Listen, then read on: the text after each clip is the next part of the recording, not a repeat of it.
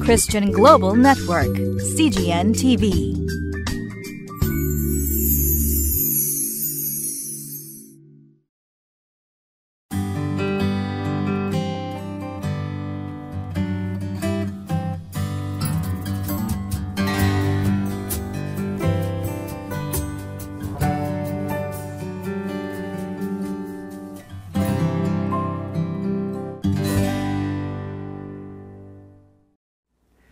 皆さんお元気ですか？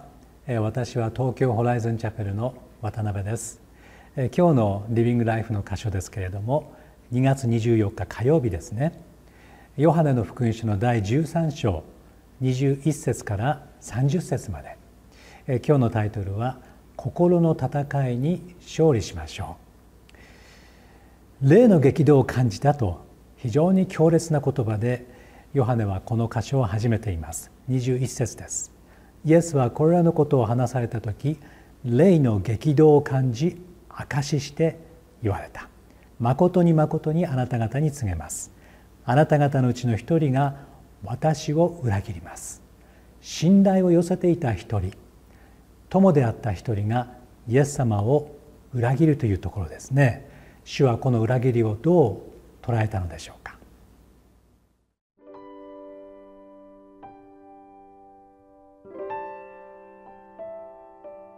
ヨハネの福音書。13章。21節から30節。イエスはこれらのことを話された時霊の激動を感じ証しして言われた。誠に誠にあなた方に告げます。あなた方のうちの一人が私を裏切ります。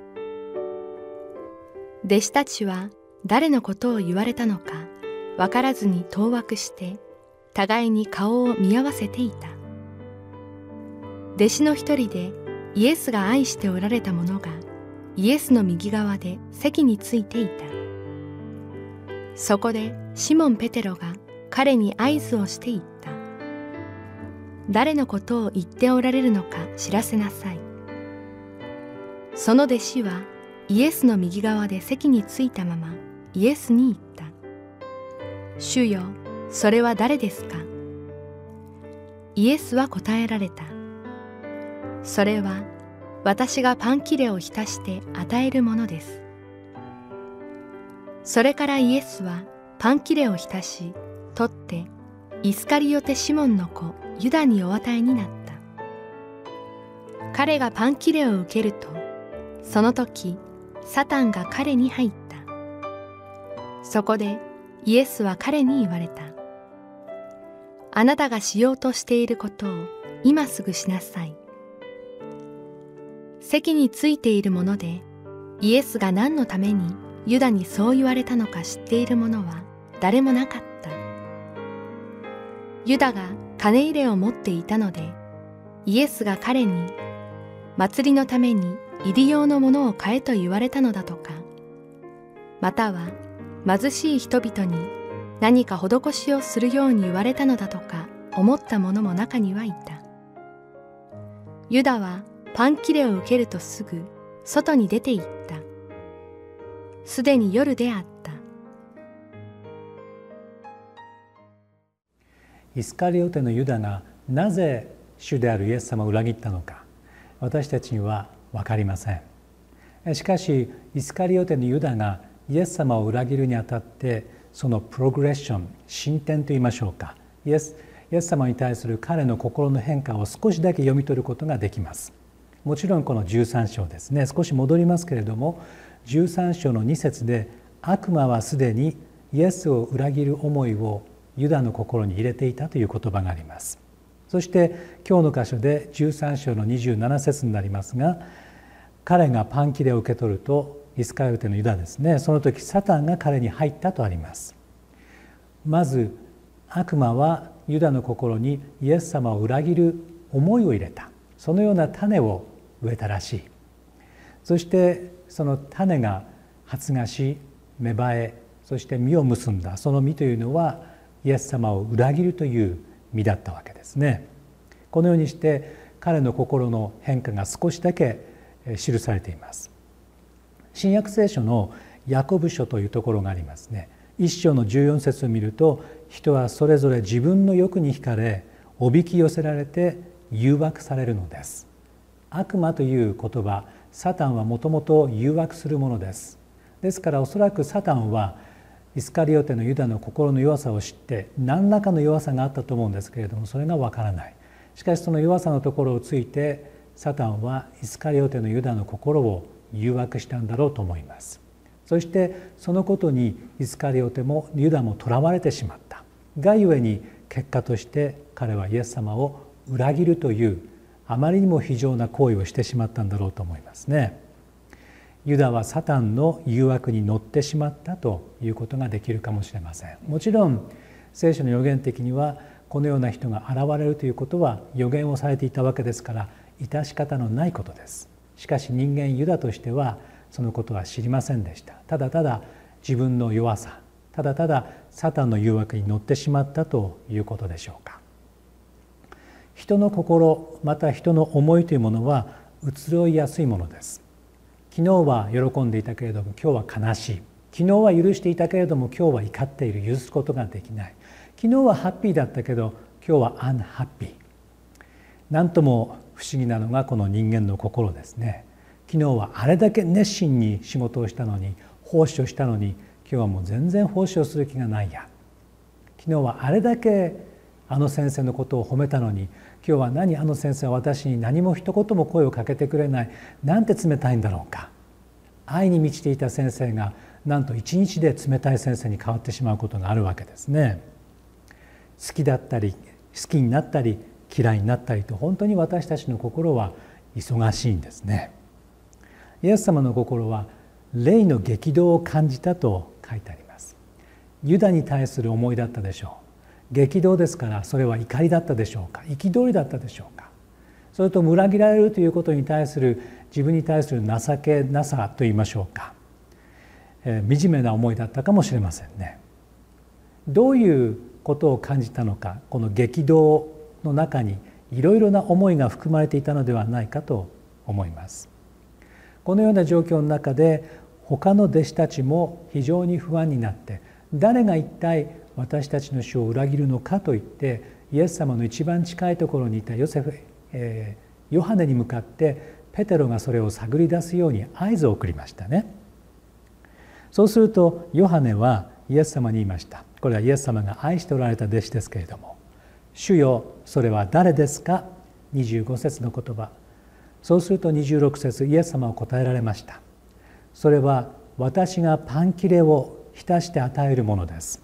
それからイエスはパン切れを浸し取ってイスカリオテシモンの子ユダにお与えになったとそのように記されています。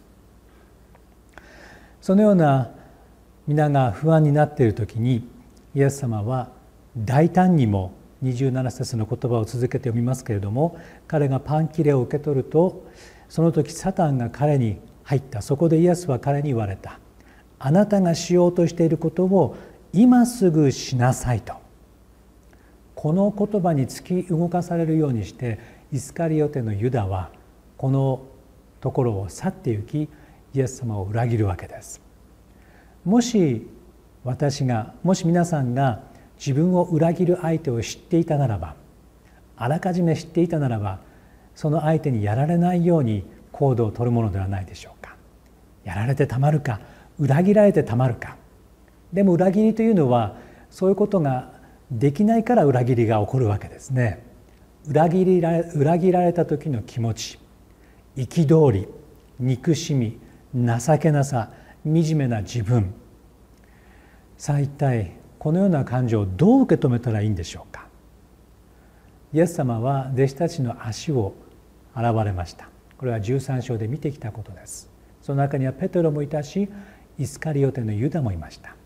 イエス様の愛は非常に能動的です。そしてはっきりとした意志を持ってイスカリオテのユダをも彼は愛されたわけですね。弟子たちは何がどうなっているのか分からずユダが出ていったことに対して29節を見るとユダが金入れを持っていたのでイエスが彼に祭りのために入り用のものを買いなさいとかまた貧しい人々に施しをするようにとかそのようなことを言われたのだと勘違いしてしまったわけです不安であったけれどもまさか私たちと寝食を共にしてきたイスカリオテのユダが主を裏切るなんていうことは彼らの心にはみじんもそのような思いはありませんでした。と考えるとイスカリオテのユダは他の弟子たちにも知られずにイエス様は知っていたけれどもイエス様を裏切るという行為をした。そしてイエス様は大胆にも愛の延長線上なのでしょうか。ここがわからないところではありますけれどもイスカリオテの行為を止めることはせずにあなたがしようとしていることを今しなさいとその許可を与えました。イエス様は本当に素晴らしい方であるとともに本当に強い方だなとそう思いますね。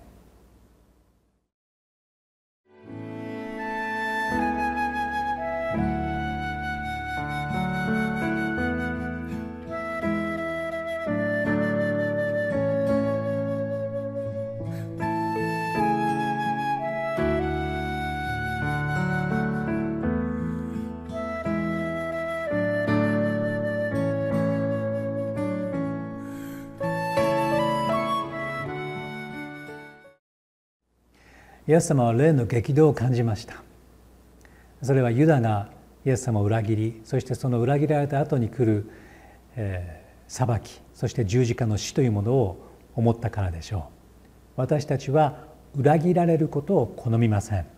ですから私たちは安全な道を歩こうとします。裏切られないように危険を冒さないように自分の弱さを人に見せないように。しかしイエス様は人を愛するということにおいてそして弟子たちに彼の愛を余すところなく伝えたということはイエス様は全てをさらけ出したということです。それは裏切られるかもしれない。それは痛みをも覚えるかもしれない。それは心に傷を受けることかもしれない。しかしイエス様は全てをさらけ出してペテロだけではなくユダをも愛したわけです。私たちには選択があります。ペテロは何も分からなかったのでおかしなことを言います。しかしユダは知っていた。ユダがイエス様イエス様はユダを愛しているということを知っていた。にもかかわらずユダはイエス様を裏切るという行為をしてしまった。もしかしたら裏切ってはいないけれどもイエス様につまずいてしまったイエス様のことを捨ててしまったという方がこの中におられるかもしれません。どうぞ帰ってきてください。イエス様もすでにあなたの良さを知りあなたの罪をすでに許してくださっています。私はユダも許されていたのではないかとそう信じています。天国にいるのかどうか分かりませんけれどもしかしイエス様がユダを愛していたことは確かなことですね。この同じ愛が私たちにも注がれています。お祈りします。愛する主よあなたの愛に感謝をいたします。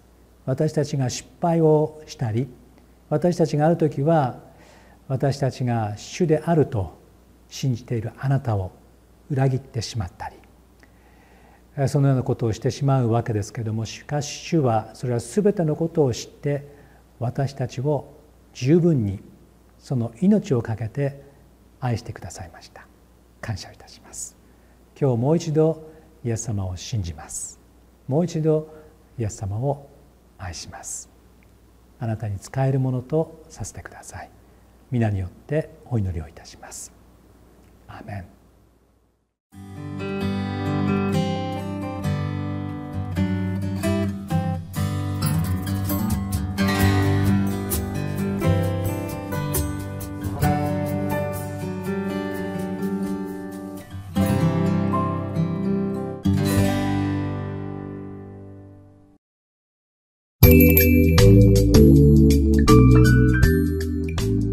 Christian Global Network, CGN TV.